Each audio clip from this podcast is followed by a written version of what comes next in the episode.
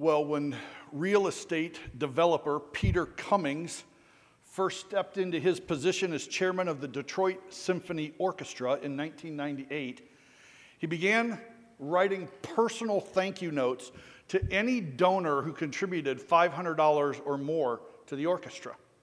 He couldn't bear the thought of a symphony patron receiving a form letter with their name accidentally misspelled, or maybe one of his friends being generically thanked in a form letter with Peter's stamped signature at the bottom.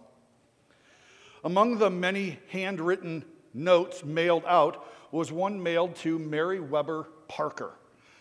Mary was the daughter of one of Detroit's leading families in an earlier generation. She was now the heiress to the Hudson's department store fortune. She'd moved away from Detroit nearly a lifetime ago and had settled in California and lived there for most of her life, but was now widowed and residing in an upscale nursing home outside of Hartford, Connecticut. And for some reason, Mary decided to send a one-time gift of $50,000 to her hometown symphony. Peter's handwritten thank you to Mary was, as usual, prompt and gracious and unexpected. Mary had only been back to Detroit twice in the last 20 years, but it must have thrilled her heart to hear of the orchestra's revitalization made possible in part by her generous contribution, because 2 weeks later, she wrote, pledging another $50,000. And within days, Peter had written her again. He expressed his delighted gratitude and offered to come over from Michigan to visit her sometime. He would be in the area nearby when he took his daughter to register for college in Hartford the coming fall. He made no appeal for putting Mrs. Parker on the annual giving campaign, no traditional ask, as they would say in fundraising circles, just a kind, personal effort to say thank you. Several months passed, and then in a letter dated June 13th, Mary accepted Peter's request to come visit her in the fall. And if he wouldn't mind, she would like to give not $50,000, but $500,000 to the Detroit Symphony. Not once, but once a year for 5 years. $2.5 million. Not out of duty, not out of coercion, and not because she didn't have plenty of other suitors who would have bent over backwards to lure her as a benefactor. She did it because someone was thankful, and they took the time to say so. That's the power of gratitude. A genuinely thankful spirit stirs the people it touches. A genuinely thankful spirit stirs the people it touches. And while we all know that an attitude of gratitude is desirable and Christ-like, most people struggle to fully embrace gratitude and to set it up as the default response to life's daily grind. Many people can be thankful and even express thankfulness when they're pleasantly surprised by an unexpected blessing. But if we take a closer look at ourselves, most of us would have to admit that gratitude doesn't really enter our thinking, much less come out of our mouths as we walk through the normal routines and challenges and disappointments and the grind of everyday life. Because of our sin nature, our human heart is inclined toward ingratitude. It just leans that way. It's true, isn't it? I mean, most of us who have been through the parenting years would readily admit that none of us had to teach our kids how to be selfish and self-centered, right? But all of us can remember needing to take lots of time to teach our kids to say thank you. And the number of times when they ran off without saying thank you and we had to call them back and ask them to say it, right? And then as kids become adults, a spirit of ingratitude can take root in our hearts as we begin to compare our lot in life with the life others have been dealt. And when that happens, then the monsters of envy and bitterness and discontent can rear their ugly heads. And all too quickly, our daily blessings from the Lord, which we receive every day, they're either forgotten or they become overlooked. And all of a sudden, now doing the dishes pushes us to grumble and complain rather than give thanks for the fact that we actually have dishes to eat off of, or maybe that we enjoyed a hot meal together. So what's the alternative? Well, believe it or not, the Bible actually calls us to cultivate a thankful heart. If we want to be truly Christ-like, we must invite the Holy Spirit to develop a grateful spirit within us. A thankful spirit is not something we can create on our own. We must have the Holy Spirit's help. And we must cooperate with Him as He seeks to do that work in our heart.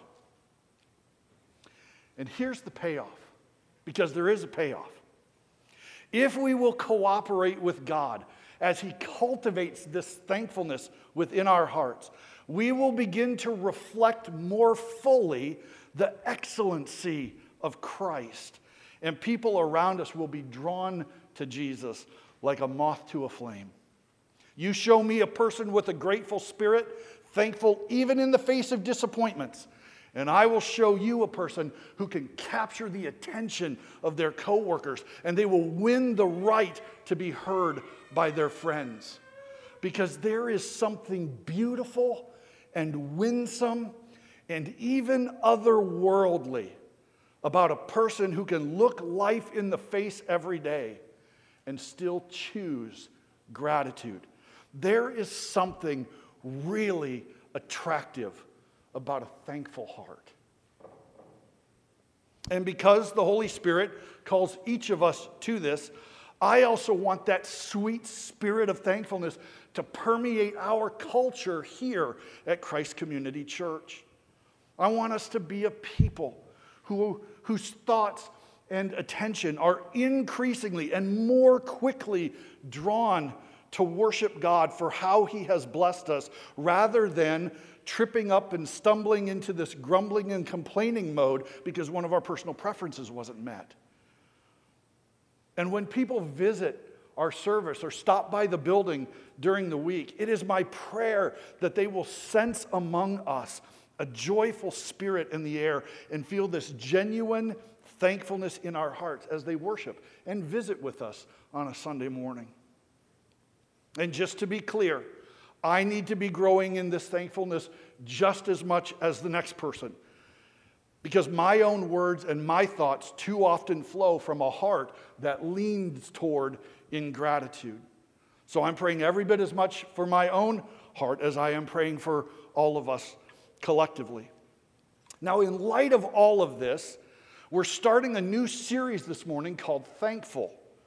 And each Sunday in November, we will be challenged to consider more carefully how a thankful spirit talks and acts and thinks, and will be encouraged to cooperate more fully with the Holy Spirit as He does His refining work in our hearts. And each week we will look at a particular psalm, which will help us to anchor our hearts in the bedrock truth of Scripture, rather than in the shifting sands of feelings and circumstances. So this morning, we're going to look at Psalm 100, and it's the psalm that I read earlier for you during our welcome. Psalm 100 is part of a group of psalms called royal psalms, or maybe you might be entitled enthronement psalms. And the main body of this group of psalms is actually Psalm 95 through 99. There are a couple others scattered around, but the main body of them is 95 through 99. These royal psalms focus on God's kingship, His sovereign reign over creation.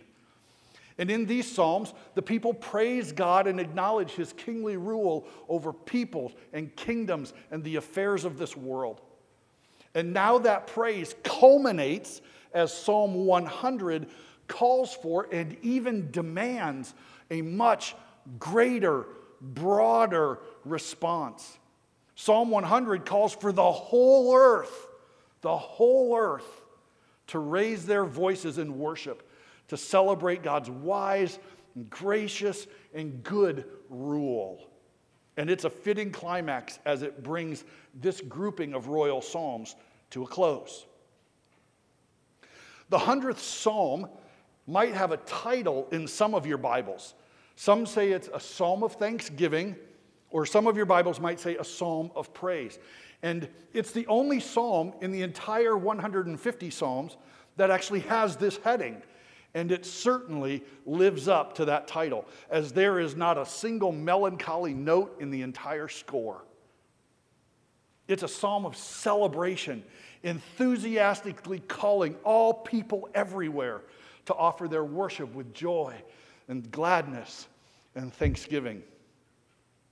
This psalm contains only 5 verses, but the content of the psalm and its message to us is full and abundant, and it's challenging. And if we're willing to accept its invitation, these 5 verses have the power to change our perspective and to restore a spirit of thankfulness in our heart.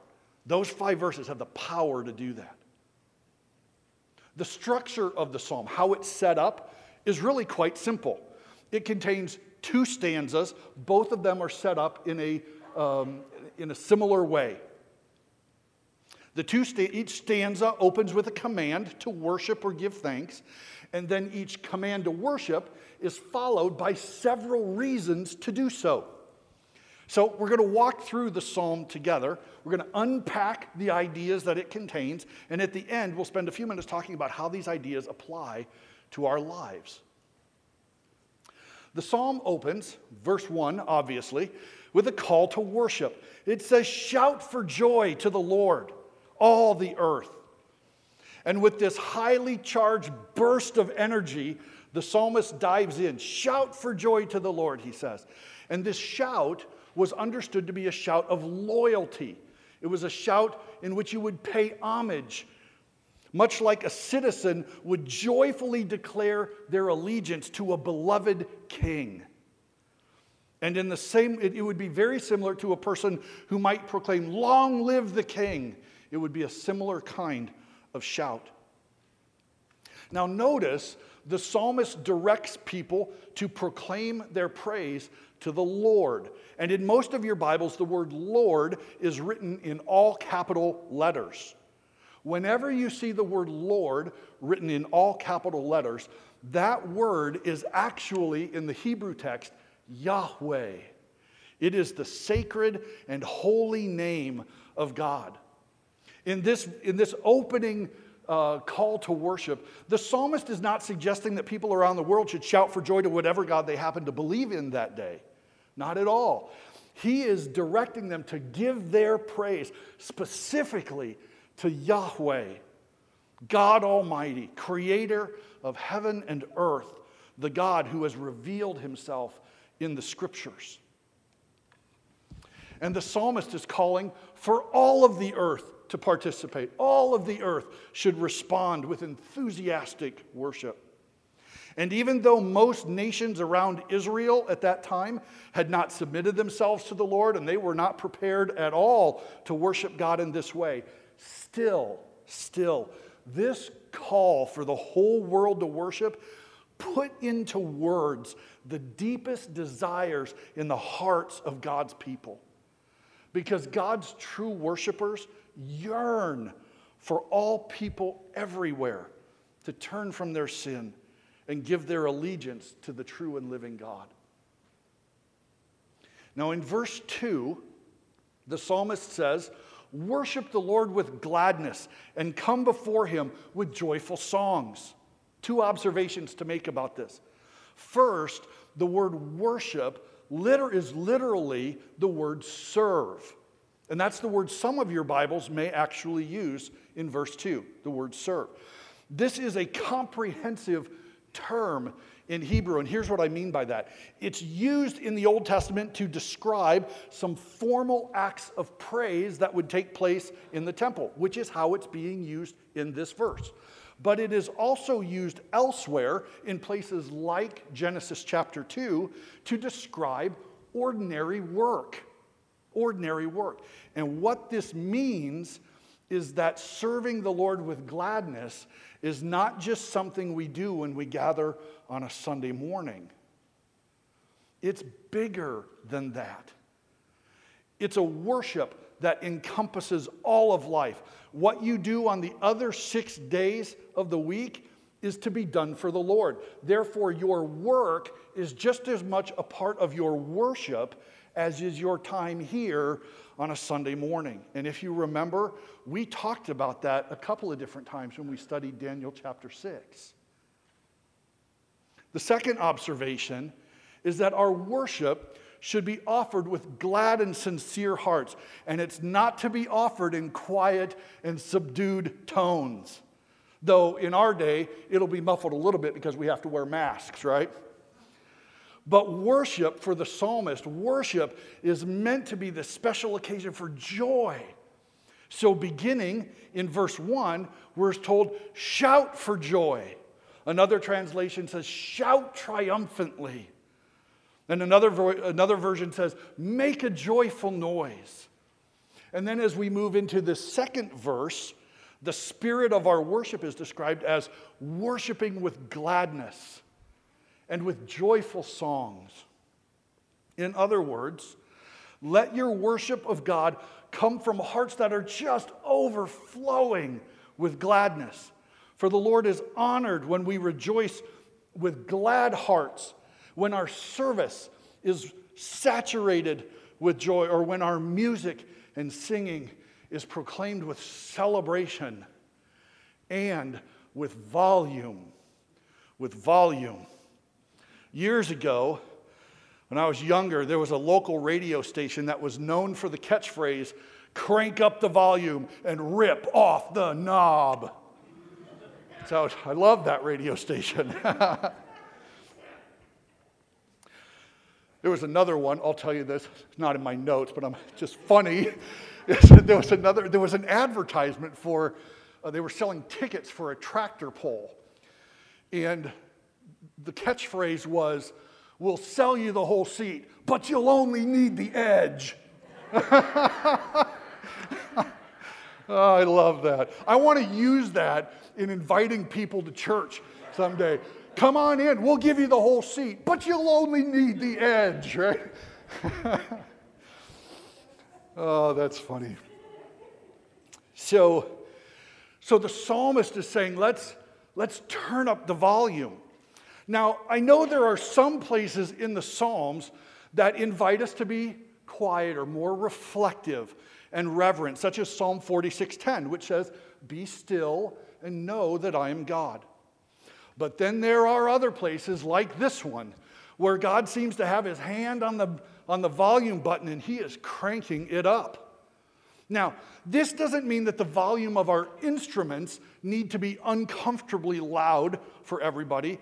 But it does mean that when we gather, God wants our worship to be sung with full voices, with overflowing hearts, and with unrestrainable enthusiasm. It means that our worship should come from hearts that are full and spilling over with joy and with gladness that cannot be contained. So let me pause and ask a question for you right now. Do these verses describe your heart for worship? Do they describe how you feel when you come on a Sunday morning? And do these verses describe our gathering together? Is our worship characterized by joy and gladness and enthusiasm? Are our voices full even behind our masks? Because here's the deal. Psalm 100 is certainly talking to all churches everywhere and asking them to bring joyful and enthusiastic worship. But here's the thing for us to reflect on this morning. Right now, in this moment, the Holy Spirit and Psalm 100 are speaking to you and me. Just you and me. To Christ Community Church. And the Spirit is calling us to turn up the volume on our worship. And again, that's not necessarily the volume on our sound system, but it's the volume of our hearts. And I want us to consider how we might respond to that call.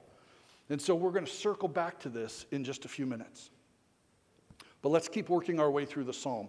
Verse 3 provides 5 reasons why the intensity of our worship should be turned up.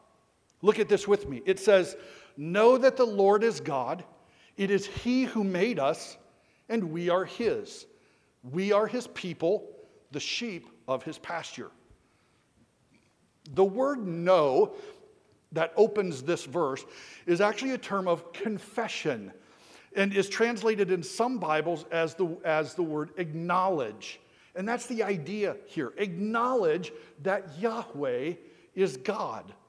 Acknowledge that He alone is the only living and true God, that He alone is infinitely perfect and self-existent and self-sufficient. He is God. He is not a man as we are. He's an eternal spirit, incomprehensible, incomparable, and independent. Isaiah 46:9 says it this way: "I am God, and there is no other. I am God, there is none like me." Reason number 2 is that it is He who made us. It's He who made us. Our worship overflows because He is our creator. It is He who made us and gave us being. The nations surrounding Israel worshipped idols made by men, but we worship the God who made man. He formed our bodies, the text says, knitting us together in our mother's womb, and we are fearfully and wonderfully made. That's Psalm 139. He breathed into us the breath of life. We did not, and in fact could not, make ourselves. He is our creator. The third reason we're to worship with shouts of joy is because we are His. He is our rightful owner by creation. He made us, and to Him we belong. And that phrase is actually literally translated, "His we are." His we are. As creator, He has an incontestable right to everything, including us.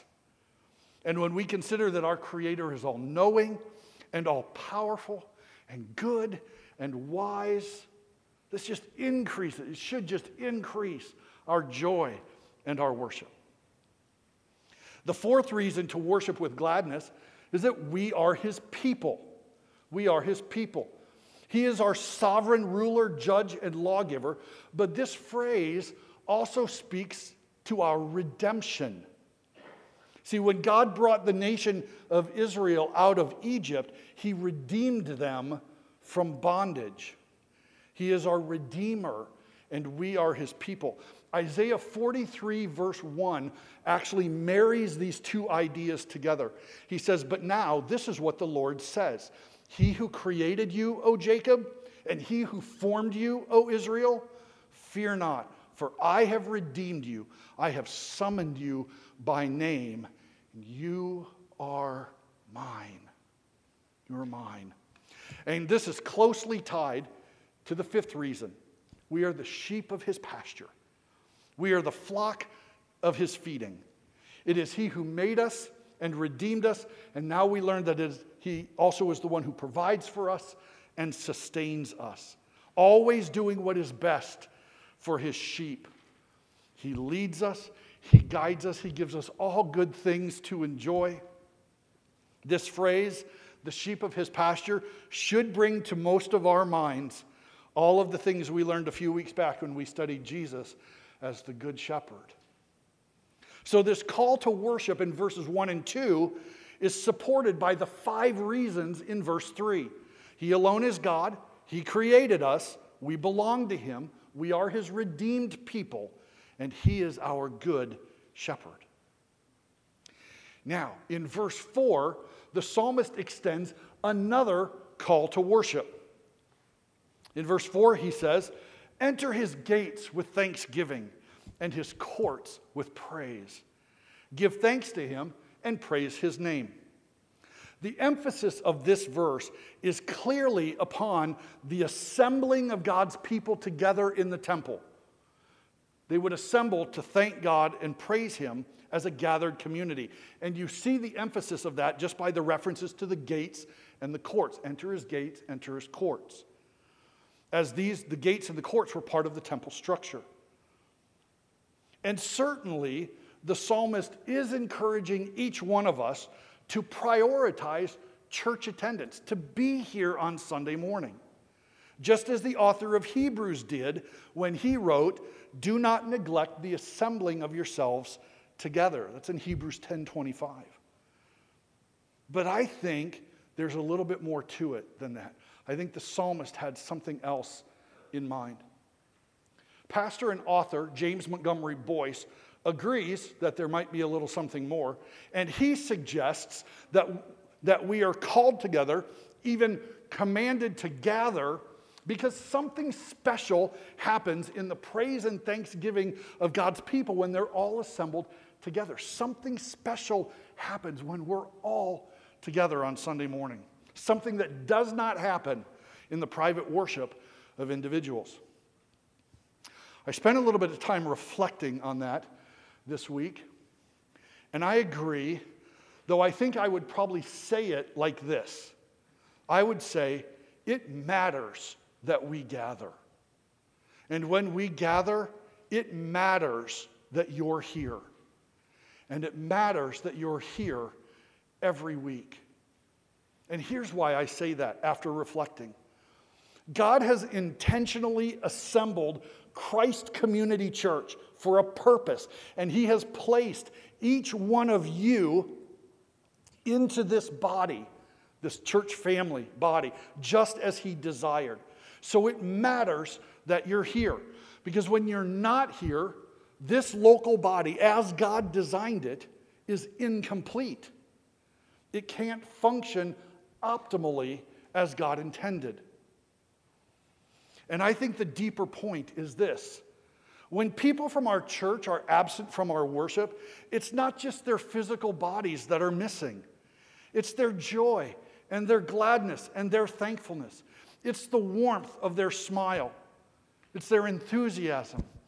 It's the encouraging words they speak to one another. It's the brotherly and sisterly interactions that we enjoy with each other before and after the services. All of this, the larger body misses if they're gone. The impact that God designed and gifted that person to make won't get made. Now, our Sunday morning worship will still be rich and meaningful, but in a small way, the body misses out. And so I will say it again. Because God has brought each of us to be a part of this family, this church family, it matters that we're here each and every Sunday. This call to worship in verse 4 is supported by verse 5. And verse 5 provides three reasons to gather together and praise our God. And these three reasons are not about what he has done. Verse 3 talked about the five things he had done. This verse 5 focuses on who God is. Verse 5 reminds us of God's character. Look at this with me. "For the Lord is good, and his love endures forever, and his faithfulness continues through all generations." When the psalmist wrote that God is good, this was in stark contrast with the so-called pagan idols of the nations that surrounded Israel. You see, the pagans understood that their gods were angry and selfish. They were unpredictable. They never knew when one of their gods might turn on them and do them harm. But this is not how the God of Abraham revealed himself to his people. God revealed himself to be good, the source of every blessing that comes to his people. And he is the final standard of what we even call good.